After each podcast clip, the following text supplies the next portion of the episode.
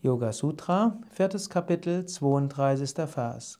Für solche, die das Ziel erreicht haben, hört der Vorgang des ständigen Wandels der Gunas auf. Solange du noch in der Maya bist, gibt es ständig Gunas, die sich verändern. Mal bist du im tamasigen Zustand träge, müde, deprimiert, ängstlich, antriebslos. Mal bist du im rajasigen Zustand, ärgerlich, gierig, voller Tatendrang mal im sattwigen Zustand, dankbar, Liebe, Mitgefühl, Freude, Lichtheit, Klarheit. Diese Zustände kommen, diese Zustände gehen.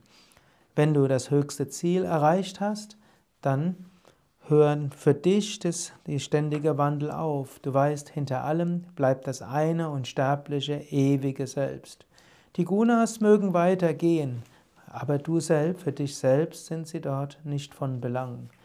Im tiefsten Samadhi bist du dieser Bewegungen noch nicht mal bewusst.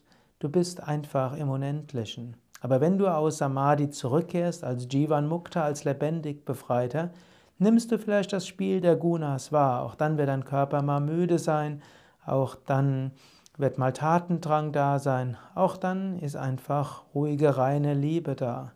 Aber du identifizierst dich nicht mehr damit. Du genießt nur dein eigenes Selbst, du genießt das Spiel der Gunas. Und wenn du nach der Selbstverwirklichung dein Dharma und dein Karma erfüllt hast, dann löst sich der Körper auf, löst sich der Geist auf und du bist eins mit dem Unendlichen, was du immer schon warst.